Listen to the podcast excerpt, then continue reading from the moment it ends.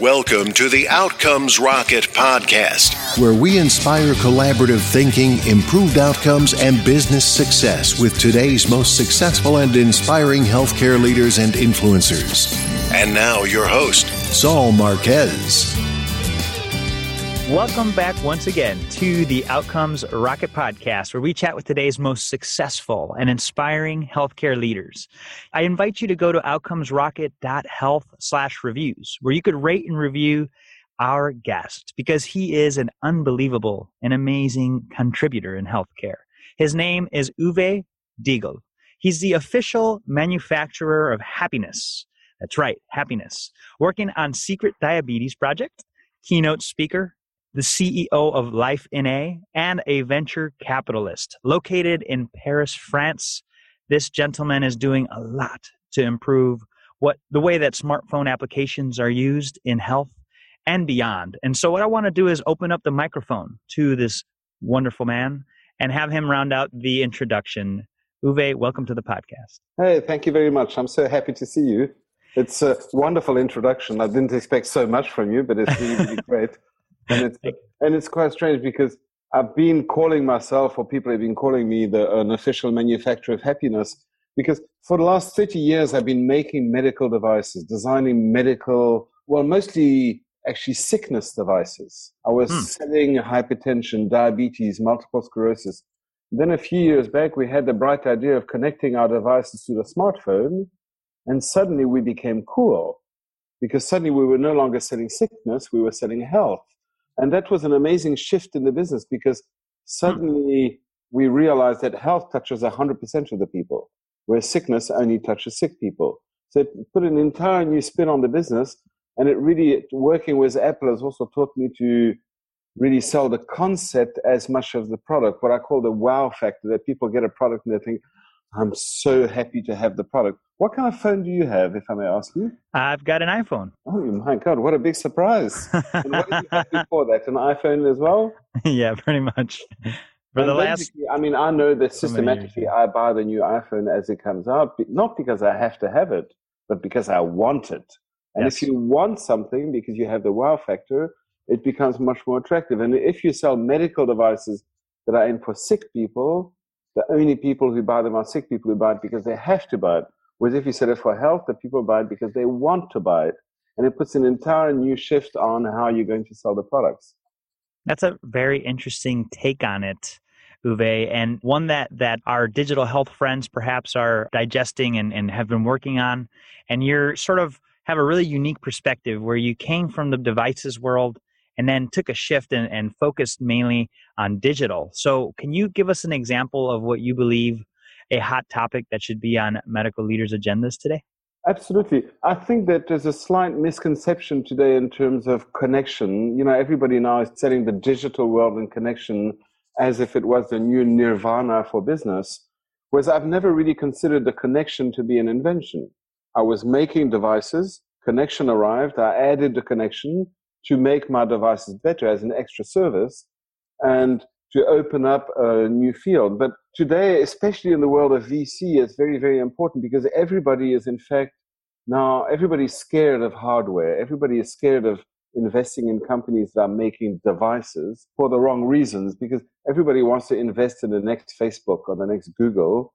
But what they really should be looking for is investing in the next Apple, because there's a certain intrinsic value to having material that is beautifully built and then using that material as a platform for digital services. I think the big message that we must pass on is that there's nothing shameful about making material. Hmm. But now it's becoming more and more difficult. Well, for one particular reason is that, I'm sorry, I don't mean to sound offensive now, because uh, I've been making medically graded devices for the last thirty years that are all based on clinical culture and clinical validations. And in many ways, the shift, the barrier to entry has become too low. What I mean is that today, any moron with a good idea goes and sticks it on Kickstarter and Indiegogo. Sorry, I don't mean any offense. That's fine. Of it, speak your mind, brother. Is that every two days you have a new magic product that comes out that promises incredible things. and But in reality, it has kind of gadgetized the industry, because we know that eighty percent of these products are not going to be real products. and they are just gadgets, and which means that we're basically drowning the real technology in perception of technology. And this is kind of gadgetized the industries in the eyes of the doctor. The doctor doesn't actually think of connected health. He thinks of connected gadgets in his unconscious. When you talk about connected health to a doctor, he's he's thinking of that electric fork that's going to give you an electric shock if you eat too fast, that's validated by the Mastication Institute of Barcelona or some, you know, right. And all these wonderful things that are basically just gadgets. But I've I've made a lot of products in my life that were all based on true need, I mean, on diseases that we're trying to find a solution for. But often, in fact, the best businesses are driven by personal needs, the best business ideas. And at the moment, I'm the C E O of a new company called Life in A, and I promise you that this is an absolutely accidental company. It is purely an accident because... Tell us a little bit more about it. What is the focus there? What are you guys up to? What happened is I was I was running a massive, big international company called iHealth that was making connected healthcare devices. And then a couple of years ago, I had a visit from my, uh, my brother in New Zealand. He came to visit me in Paris, and uh, he doesn't speak a word of French. And contrary to what you might believe, not all innkeepers speak English in France. And uh, my brother is a type one insulin diabetic. And he went to the south of France to visit some chateaus because he was a tourist. And when he arrived in his hotel, there was no fridge in his room to put his insulin. I don't know if you know that basically people with diabetes hate to travel because the insulin has to be kept in the fridge at all times. They're basically prisoners of the medication. Yeah. But my brother is a habitual traveler, so no biggie. He just went down to reception and he asked the person behind the counter to put his insulin in the fridge in the kitchen. Except that when he came down at eleven o'clock at night to get his insulin, somebody else stuck it in the freezer. Oh, no. Which made it impossible to use. And oh. The thing with insulin is not like, oh, I'll take a little bit more tomorrow. If you don't have it, you die. Yes. It's, it's a black and white situation. But luckily, we were in France, and in France, there's always some kind of an, a fantastic medical system. So they called the police, and they opened the night pharmacy. twenty minutes later, he had some fresh insulin, and the problem was resolved. Wow. He came back to Paris and he told me about the moron who'd fro- he was really angry. Who'd frozen his insulin. He yeah. did not use the word moron. Uh, I'm sure. I'm, I'm being sure. polite. And then literally, just for fun, while we were drinking a bottle of wine and having dinner, we drew on a piece of paper the idea of a little portable fridge the size of a Motorola. Those original little phones. Yeah. The size of a brick. And on paper it worked. So literally, just for fun, I made a prototype, but really with all the crap I had lying in my office, I stole the battery from my Sony video cam to make the prototype. It was just a handmade product that I made just for him to use, and it worked quite well. The battery lasted for five, six hours, and for me, it wasn't a commercial product. It was just purely a utilitarian thing that I made. We tossed it off during the weekend, you know, and I yeah. had other stuff to worry about. I was running a huge, big, multi-million dollar company. That's right. But every time my brother, I saw my brother, he would tell me that everybody would ooh and ah over this incredible little fridge. So because started, he was using it, right? He was using yeah, the he little was fridge. Using it, and yeah. he found it very useful. And then I started, I started doing some research, and I found that this incredible, terrible thing is that basically five percent of the population is using medication that has to be kept in the fridge at all times. Talking about multiple sclerosis, arthritis, cancer, vaccines, diabetes. And these people are basically prisoners of their medication. But the biggest hidden side effect of this is that everybody's ashamed of their chronic diseases. I mean, a chronic disease is basically a disease that you will have for the rest of your life. Yes. There is no cure for a chronic disease. So by definition, if you have a chronic disease, you are defined by your lifestyle. Anything that makes you have a quote-unquote normal life becomes essential for somebody who suffers from multiple sclerosis. And the result of this is that people who suffer from multiple sclerosis, they do not take their medication to work. Because you don't want to take your medication and put it next to the sandwiches in the in the fridge in the kitchen right, for everybody right. to know that you're sick. There's no respect for privacy. So the result is that they leave their medication at home, which means that they take their dosage late, which means that they suffer from what is called the yo-yo effect in uh, health management, because every day they take the medication at different times. And non-adherence or non-compliance to medication schedules, it costs a whopping three hundred fifty billion dollars in the U S. A lot of money. It's ten percent of the healthcare budget that is just pissed away on on non-compliance. It's about That's ten something else. France, you know, which is obviously a much smaller country.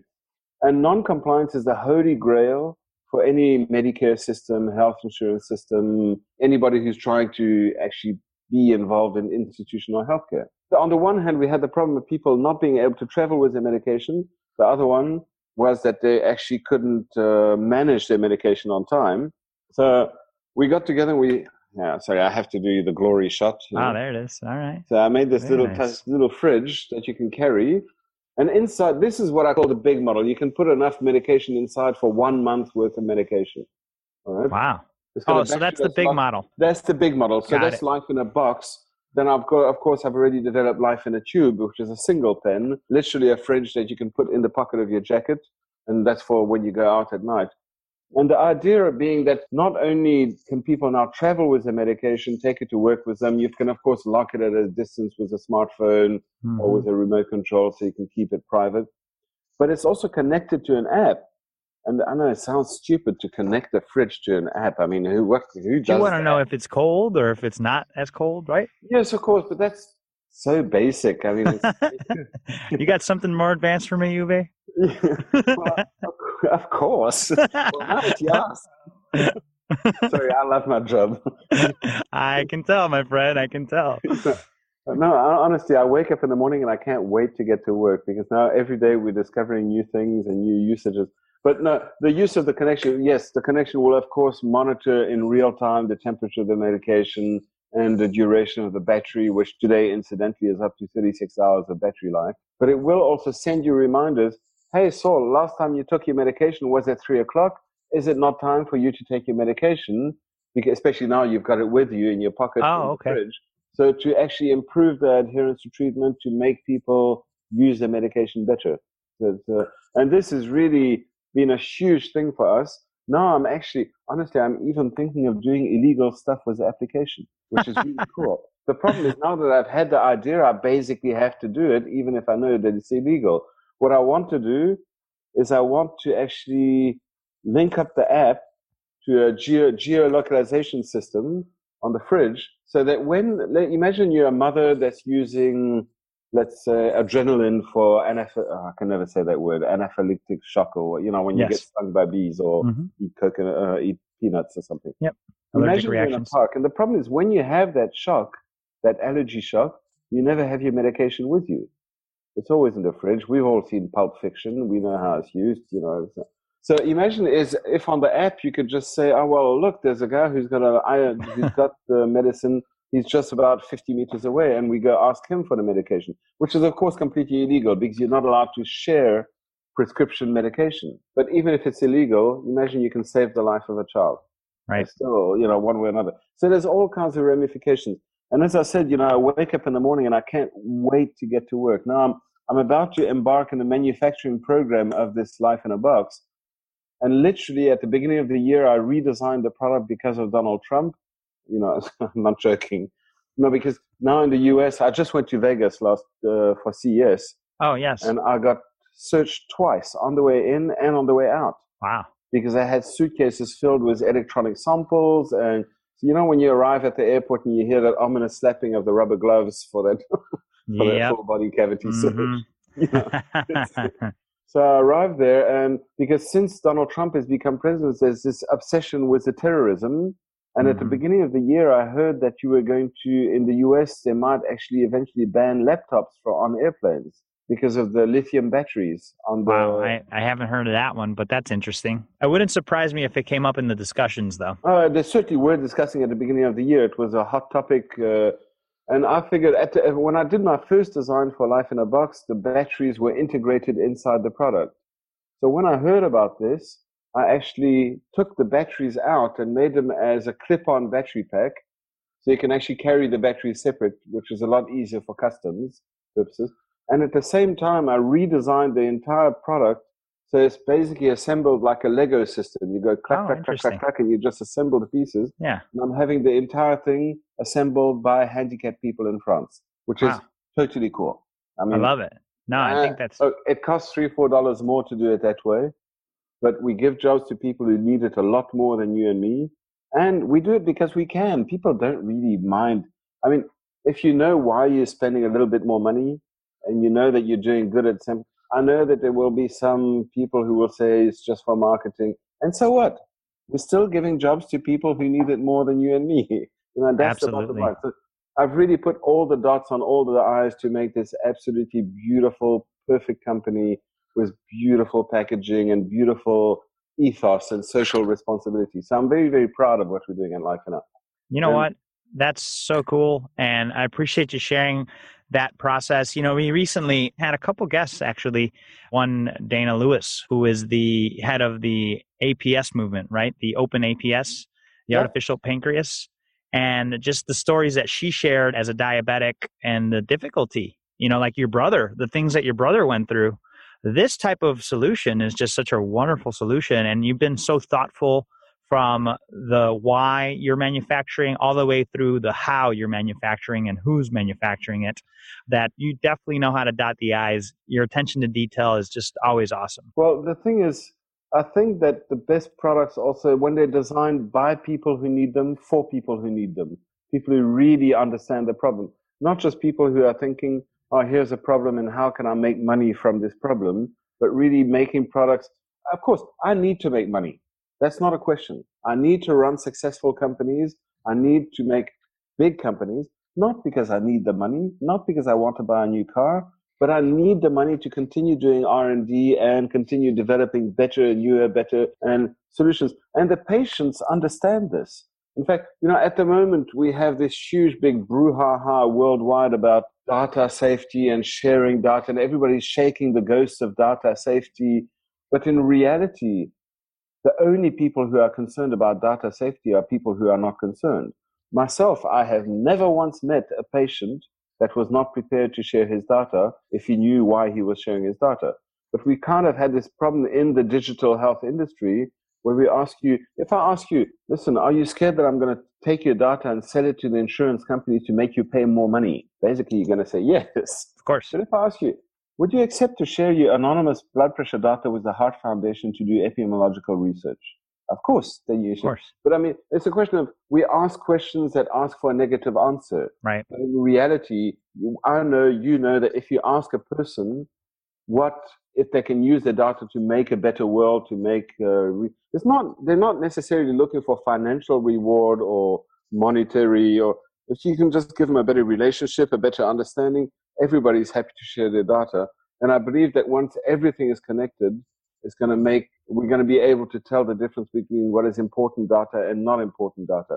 That's why today I'm still struggling with this ethos question, this ethical question of whether I can use the G P S data to allow people to see who else has got medication. So at the moment, I'll have yeah. to ask people to share the information willingly. But I'm pretty convinced that you ask anybody who's got a medication and there's a sick child, and I'm pretty sure that they would be happy to give the medication to the sick child. I know I would. Yeah, you know, so. No, I absolutely would too. And yeah, I definitely have the moral and, and the rule-based systems that you have to work with and, and figure out in the process. But yeah, I think you're right. The way you phrase the question will definitely determine the answer that you get. And if it's negatively phrased, you're going to get a negative answer. Absolutely.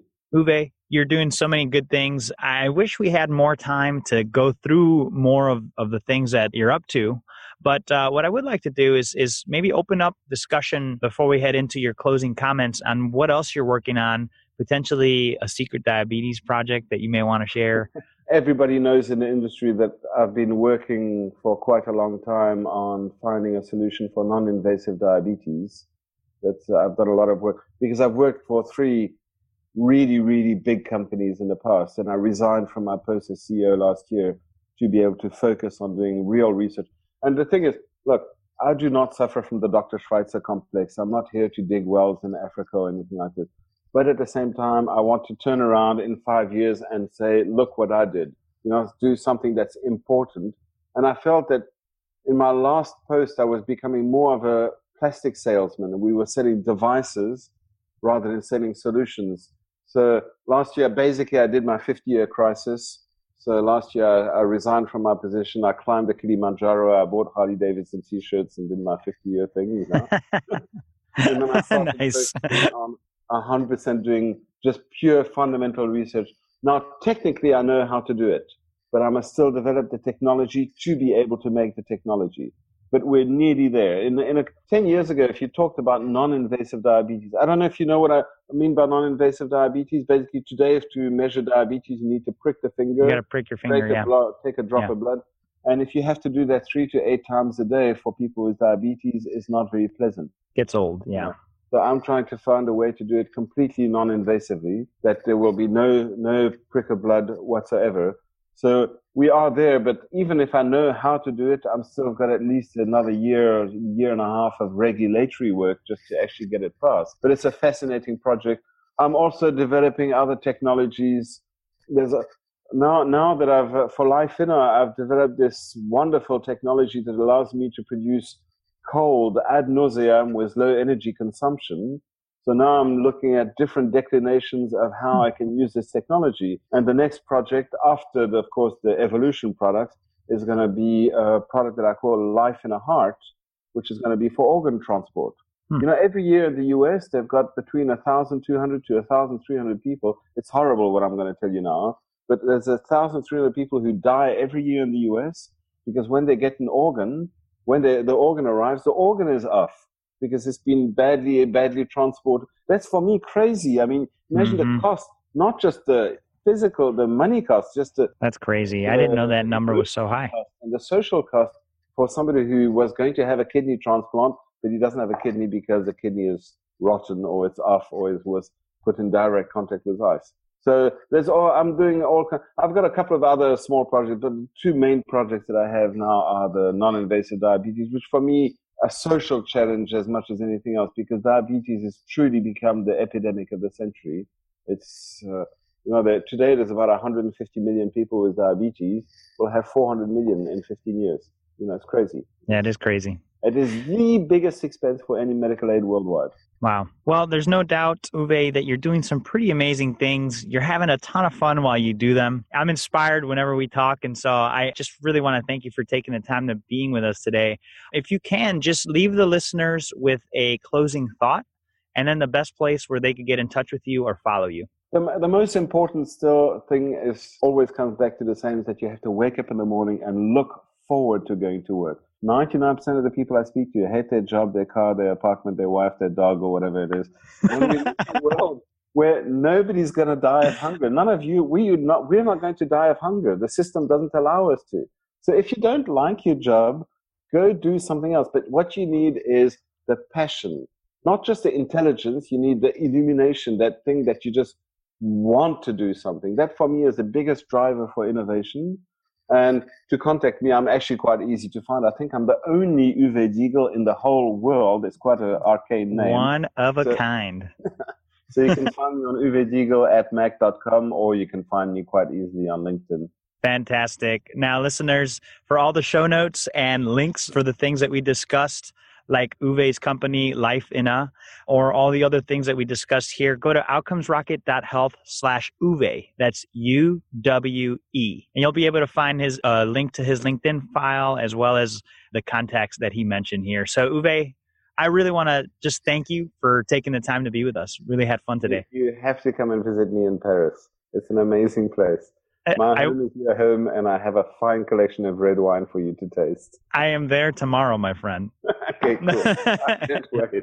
You have a wonderful evening, huh? You too, sir. Cheers, man. Bye-bye. Bye. Thanks for listening to the Outcomes Rocket Podcast. Be sure to visit us on the web at w w w dot outcomes rocket dot com for the show notes, resources, inspiration, and so much more.